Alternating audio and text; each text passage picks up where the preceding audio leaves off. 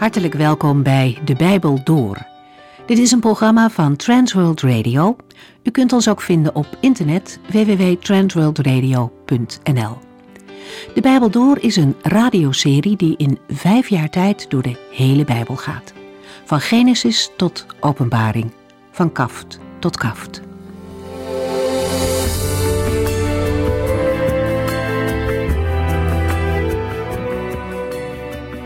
U kunt vandaag weer luisteren naar uitleg over het boek Hooglied, een liefdeslied van Salomo.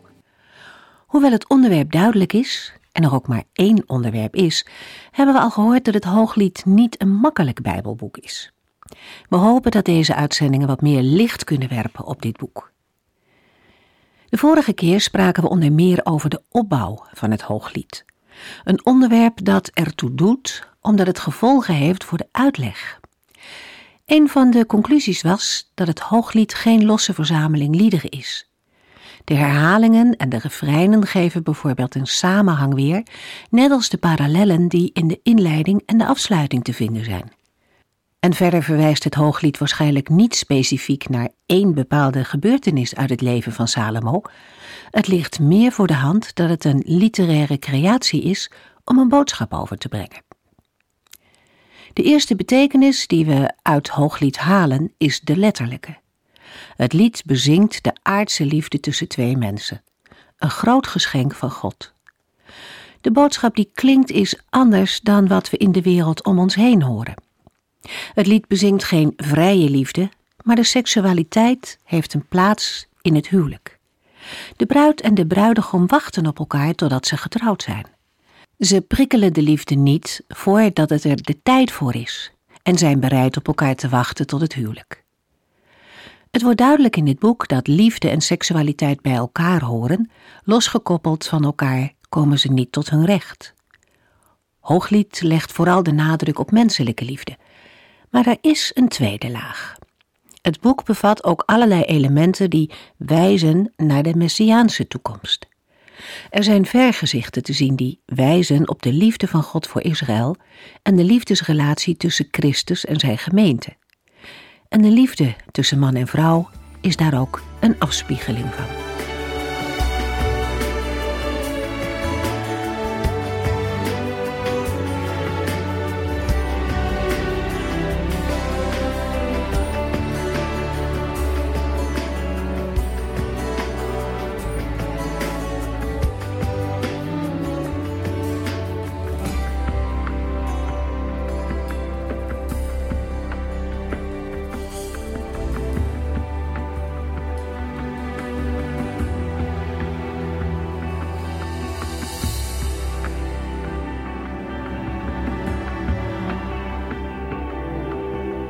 Vorige uitzending hebben we een begin gemaakt met het lezen van Hooglied 1.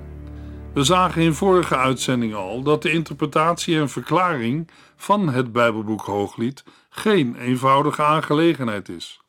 De problematiek van de interpretatie van het Bijbelboek Hooglied is treffend onder woorden gebracht door een middeleeuwse Joodse geleerde, die zijn uitleg begint met de woorden: Weet, mijn broeder, dat je grote moeilijkheden zult tegenkomen bij de interpretatie van Hooglied. In werkelijkheid lijkt Hooglied op sloten waarvan de sleutels verloren zijn gegaan. Een belangrijk probleem is dat het Bijbelboek direct begint met het verlangen van de vrouw gekust te worden door de man. Maar wie zijn bedoeld?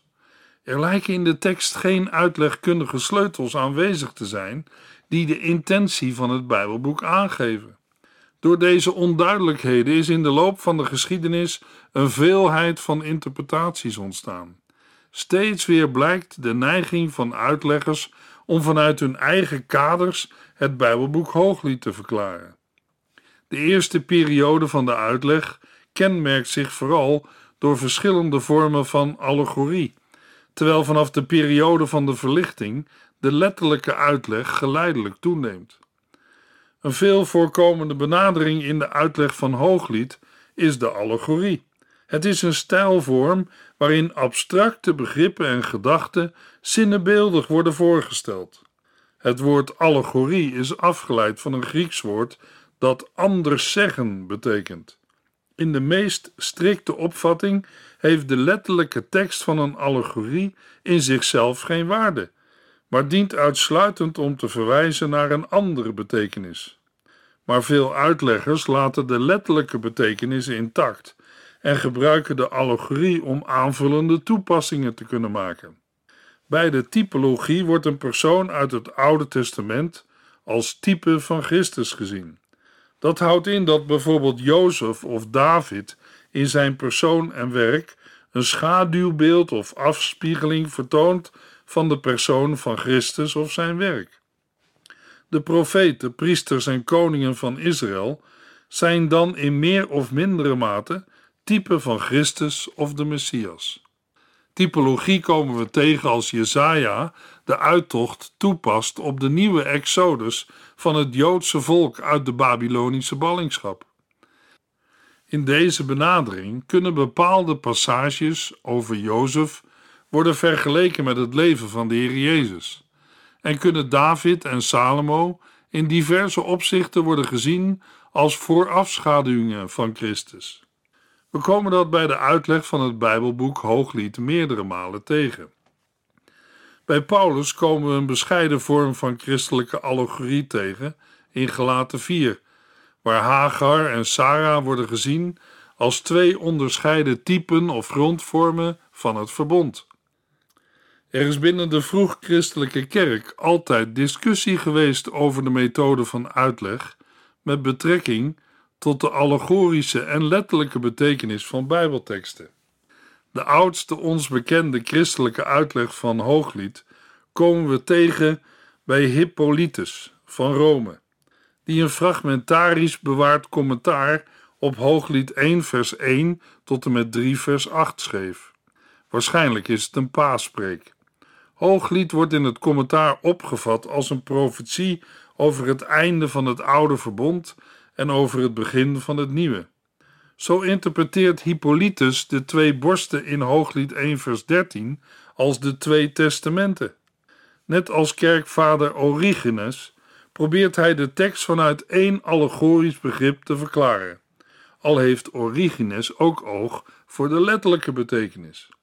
In zijn verklaring van Hooglied 2 vers 9 gaat hij uitvoerig in op de eigenschappen van een gazel en hertenjong.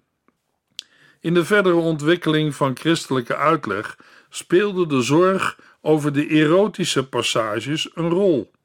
Door allegorische verklaring kon de tekst zo worden omgebogen dat het verlangen zich richtte op de liefde tot de Here en niet op vleeselijke begeerten.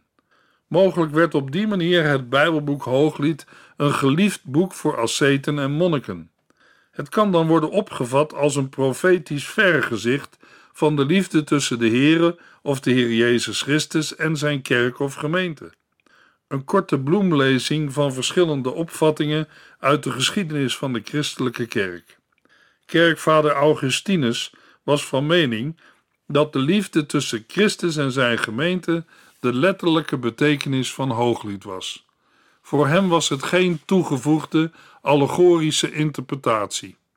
Over geen Bijbelboek is in de middeleeuwen zoveel geschreven als over het Bijbelboek Hooglied, vooral in allegorische zin. In de middeleeuwen is ook de leer van de viervoudige betekenis van de Bijbel ontwikkeld. Als eerste is er de letterlijke betekenis, over de historische setting van de gebeurtenissen.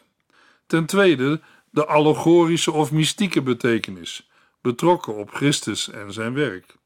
De derde betekenis is de morele betekenis, met betrekking tot het geloofsleven van een gelovige en zijn of haar handelen. De vierde betekenis is de eschatologische betekenis over de toekomst. Op deze wijze kan het woord Jeruzalem worden uitgelegd als a. een stad in Juda, b. de kerk van Christus, c. de ziel van de gelovige en d. de hemel. Kerkhervormer Luther wil in zijn commentaar recht doen aan de letterlijke tekst en ook een eigen tijdse boodschap geven.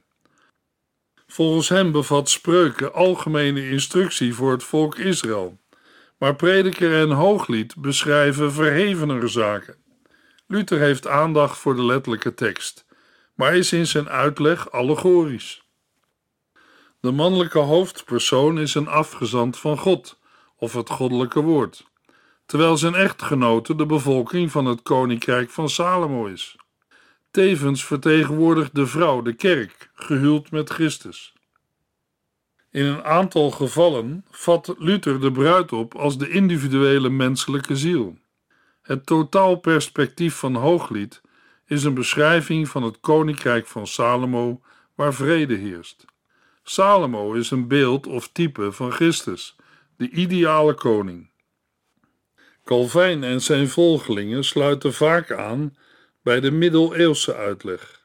Hooglied is voor de reformator poëtische profetie betreffende het huwelijk tussen Christus en zijn gemeente, de kerk. In Nederland treffen we een allegorische uitleg van Hooglied aan in de kanttekeningen van de Statenvertaling.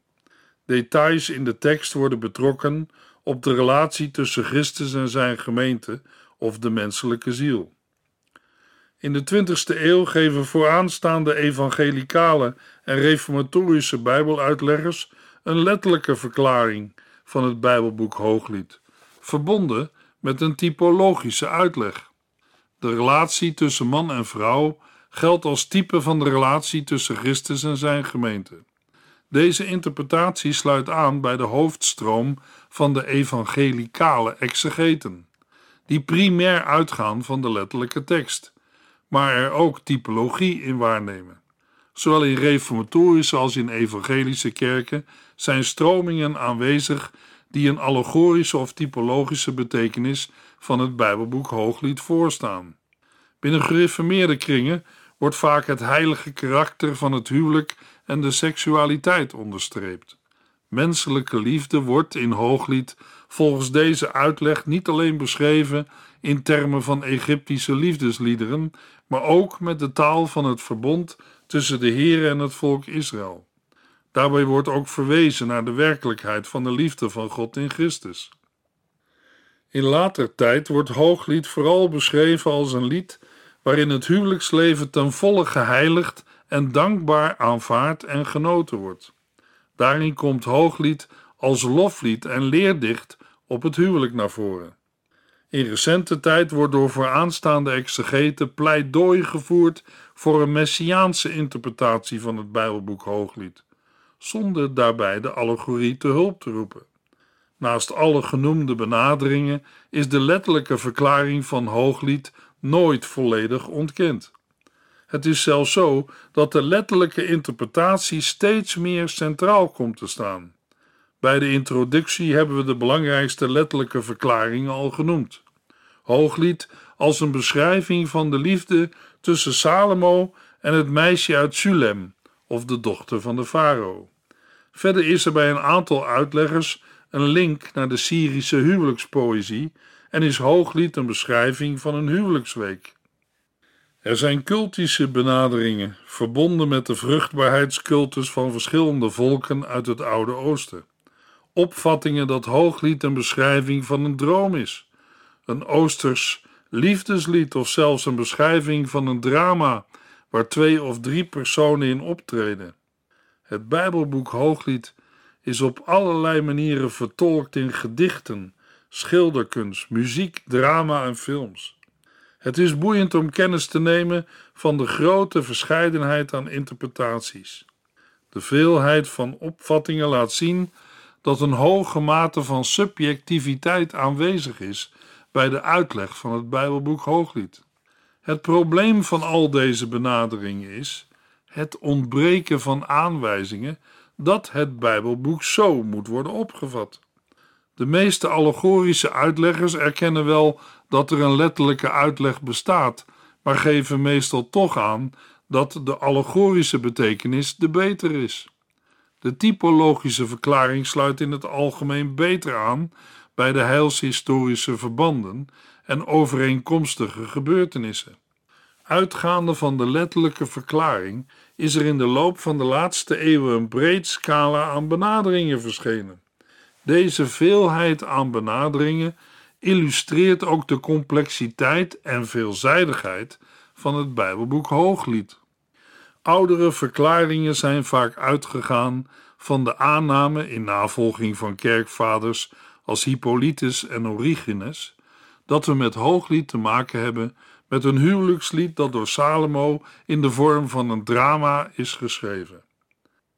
Er zijn verschillende versies van deze opvatting, maar in het kort komt het erop neer dat er sprake is van een plot over de vergeefse pogingen van een tyrannieke koning Salomo, die concurreert met een eenvoudige herder naar de hand van een meisje uit Sulem. Het jonge meisje wordt door Salomo onder druk gezet, maar ondanks al zijn pogingen blijft het meisje bij haar minnaar, die herder is. Latere Bijbeluitleggers hebben aangetoond dat er grote bezwaren bestaan tegen deze opvatting. Twee wil ik er noemen.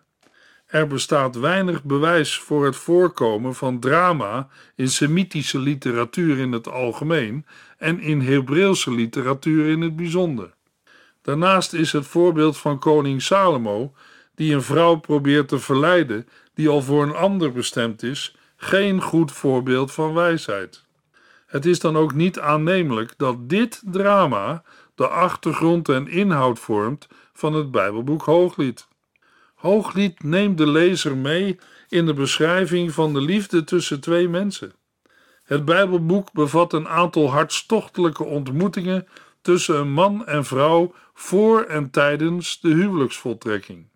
Vijf literaire concentrische cirkels zetten elk in met een heftig verlangen en eindigen met vervulling van een wens. Door middel van herhaling wordt de lezer bepaald bij de kracht van liefde en verschillende beschrijvingen werken dit uit. Hooglied 1, vers 1 tot en met 4. Het allermooiste lied van Salomo. Ik verlang ernaar dat hij mij kust. Zijn liefde is meer waard dan de heerlijkste wijn. Uw zalfolie geurt verrukkelijk, nog heerlijker is de klank van uw naam. Daarom houden de jonge meisjes van u. Voer mij met u mee. Laten we ons haasten. De koning nam mij mee naar zijn vertrekken. Wij willen jubelen en blij zijn met u. Uw liefde gaat de vreugde van de wijn ver te boven. Het is terecht dat men zoveel van u houdt. De eerste woorden van het opschrift, letterlijk het lied der liederen, dienen als uitdrukking van de overtreffende trap. Het bepaalde lidwoord het duidt ook op het unieke van dit lied. Het gaat om het allermooiste lied. De woorden geven ook aan dat er een diepere betekenis is. Het noemen van de naam van Salomo in het opschrift wijst Salomo aan als auteur. De eerste cyclus, Hooglied 1 vers 2 tot en met 2 vers 4, begint met een uiting van verlangen van het meisje of de bruid en wordt gevolgd door een zelfbeschrijving in Hooglied 1 vers 2 tot en met 6. Daarna volgen er drie dialogen tussen bruid en bruidegom in Hooglied 1 vers 7 tot en met 2 vers 3, terwijl de tekst afsluit met Hooglied 2 vers 4 met een mededeling dat de wens is vervuld. In Hooglied 1 komen een man, een vrouw en een groep voor die als meisjes van Jeruzalem wordt aangeduid. Het meisje zal de man al eens gezien hebben en is verliefd op hem geworden. In de genoemde verse wordt beschreven hoe een vaste relatie tussen hen ontstaat. Zonder introductie voor de lezer over namen of omstandigheden neemt de vrouw in vers 2 het woord en geeft uiting aan haar verlangen. Ze smacht naar de aanwezigheid en de kussen van haar aanstaande man. Blijkbaar verlangt zij naar de intimiteit van het huwelijk, want kussen op de mond gold als de meest intieme kus. Elkaar kussen in het openbaar was alleen gebruikelijk en aanvaardbaar binnen sociale relaties, met name in familieverband. Er is een snelle overgang van het spreken over de geliefde naar een direct aanspreken met uw. De bruid verwoordt de bekoorlijkheden van haar geliefde, zijn liefkozingen, geur en naam. Ze maakt duidelijk dat zijn liefde beter en meer is dan de allerbeste en zoetste wijn. Zijn geur is voor haar meer dan kostbaarste zalfolie. Nog heerlijker is zijn naam. De naam van haar geliefde vertegenwoordigt zijn hele persoon, en die is heerlijker dan de alles doordringende en benevelende geur van dure parfumolie. Het slot van vers 3 vermeldt dat haar geliefde geliefd is bij de jonge meisjes. De aanstaande bruid eindigt haar openingslied met woorden van verlangen, gericht tot haar geliefde, en vraagt haar met zich mee te nemen. Ze onderstreept haar ongeduldige verlangen met de oproep: Laten we ons haasten. Uiteindelijk verzucht zij: De koning nam mij mee naar zijn vertrekken. Het meisje of de bruid noemt haar geliefde koning, waarbij nog geheim blijft of hij dat ook werkelijk is, of dat zij door de liefde hem zo ziet. Uitbundig spreekt zij het verlangen uit om vanwege hem opgetogen en blij te zijn. Zijn liefde gaat de vreugde van de wijn ver te boven. Het is terecht dat men zoveel van u houdt. Hooglied 1, vers 5 en 6. Ik ben bruin en charmant om te zien. Meisjes van Jeruzalem, ik ben zo bruin als de tenten van Kedar en de gordijnen van Salomo. Let er maar niet op dat ik zo bruin ben. De zon heeft mij verbrand. Mijn broers hebben mij ruw behandeld. Ik moest hun wijngaarden bewaken. Maar mijzelf heb ik niet goed bewaakt. In deze verse beschrijft de bruid zichzelf en stelt zij zich voor als bewaakster van een wijngaard. Er is een verband met Hooglied 8, vers 8 tot en met 12, waar ook gesproken wordt over de broers van het meisje en een wijngaard. De genoemde teksten vormen een zogenaamde inclusie, een omsluiting van een bij elkaar horend groter tekstgedeelte. Maar vers 5 en 6 sluiten inhoudelijk ook aan bij de omringende verzen. De bruid richt zich in vers 5 tot de meisjes of dochters van Jeruzalem, met de mededeling dat ze zwart maar mooi is. Kedar is een Syrisch-Arabische nomadenstam die onder andere vaker wordt genoemd in het Oude Testament. Hun tenten werden gemaakt van donker geitenleer. De naam van de stam is verwant met een Hebreeuws woord dat donker zijn betekent. Een aantal uitleggers wijst op nog een interessante gedachte in vers 5 met betrekking tot de naam Salomo. Uitgaande van de Hebreeuwse tekst zonder klinkers kan in plaats van Salomo ook Salma worden gelezen. Salma is de naam van een Arabische stam die leefde in een gebied ten noorden van de Nabateërs, op wie mogelijk de naam Kedar betrekking heeft. Vanuit deze klinkerverandering kan vers 5 vanuit het Hebreeuws vertaald worden met een parallelisme. Ik ben zo bruin als de tenten van Kedar en de gordijnen of tentkleden van Salma. Over de gordijnen van Salomo lezen we meer in 2 Kronieken 3 vers 14. Al moeten we daarbij opmerken dat in Hooglied niet de gordijnen van de tempel, maar van het paleis van Salomo zijn bedoeld. De bruid vergelijkt zichzelf in vers 5 en 6 met de donkere Bedouinententen van Kedar en de schitterende gordijnen van Salomo, waardoor op poëtische wijze haar donkere kleur en schoonheid samengaan.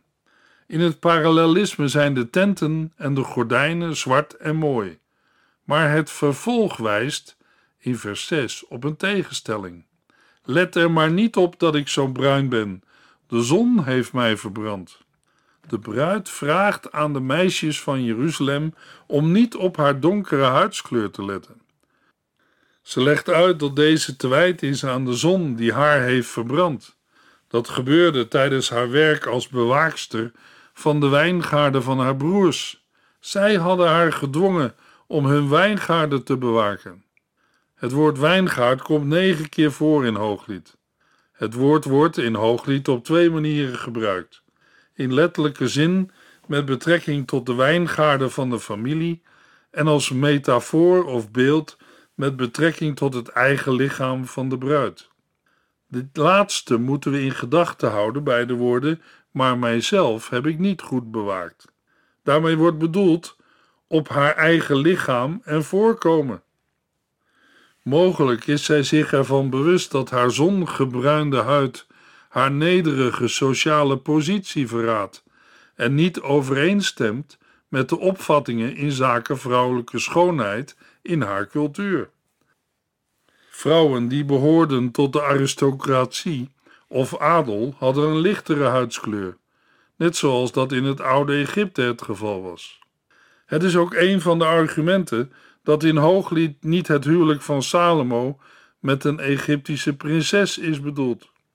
De ruwe behandeling door haar broers en het moeten bewaken van hun wijngaarden in samenhang met de opmerking: Maar mijzelf heb ik niet goed bewaakt, kan ook te maken hebben met het feit dat de broers hun zuster wilden bewaren voor liefdeservaringen op te vroege leeftijd. Binnen de Oosterse cultuur en familieverbanden is dit een vanzelfsprekendheid die door ouders van hun zoon of zonen wordt verwacht. Hooglied 1, vers 7. Mijn liefste, zeg me waar je je kudde wijdt en waar smiddags je schapen rust houden. Er is immers geen reden mij te sluieren, zoals wanneer ik bij de kudden van je vrienden kom. Met deze woorden toont de bruid openlijk haar innige liefde voor haar bruidegom. Ze spreekt in de taal van een herderin en wil weten waar haar geliefde zijn kudde wijdt. Tijdens de middagrust hoeft de kudde niet verder te trekken, maar houden de schapen en de herder rust. De woorden doen denken aan Psalm 23, vers 2. Hij laat mij uitrusten in een groene weide. Juist dan is een rustige ontmoeting van twee geliefden mogelijk. Ze wil hem vinden, maar niet gezien worden door zijn vrienden. Ook al is de intentie van haar vraag onduidelijk, het bedekken of sluieren heeft waarschijnlijk de bedoeling dat ze niet gezien wil worden als prostituee. Hooglied 1, vers 8. Jij bent de mooiste van alle vrouwen. Als je niet weet waar ik wijd, volg dan gewoon het spoor van de kudde.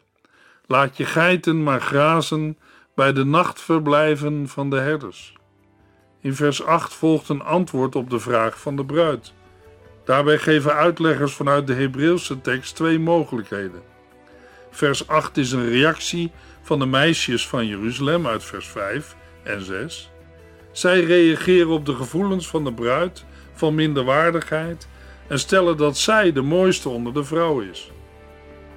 Een andere opvatting is dat in vers 8 de geliefde spreekt, de versie waar de Bijbelvertaling van het boek voor heeft gekozen. In de volgende uitzending lezen we verder in Hooglied 1.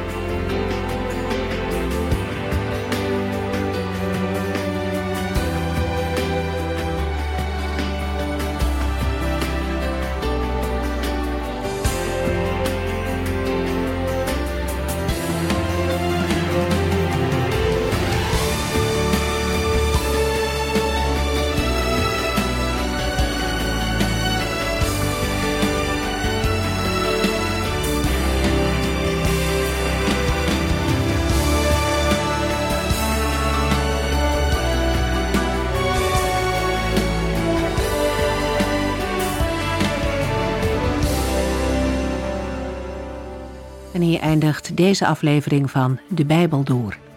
Een serie programma's van Transworld Radio. Wilt u ons iets vragen of meer weten? Dan kunt u altijd contact met ons opnemen. Bellen kan overdag met 0342 478432. Per post Transworld Radio. Postbus 371. Postcode 3770. Anton Johannes in Barneveld. En e-mailen kan ook. De Bijbel door at transworldradio.nl En natuurlijk ook via onze website transworldradio.nl Dit programma werd gepresenteerd door Cor Weda en Ike André. En namens iedereen die er nog meer aan meegewerkt heeft, graag tot de volgende keer.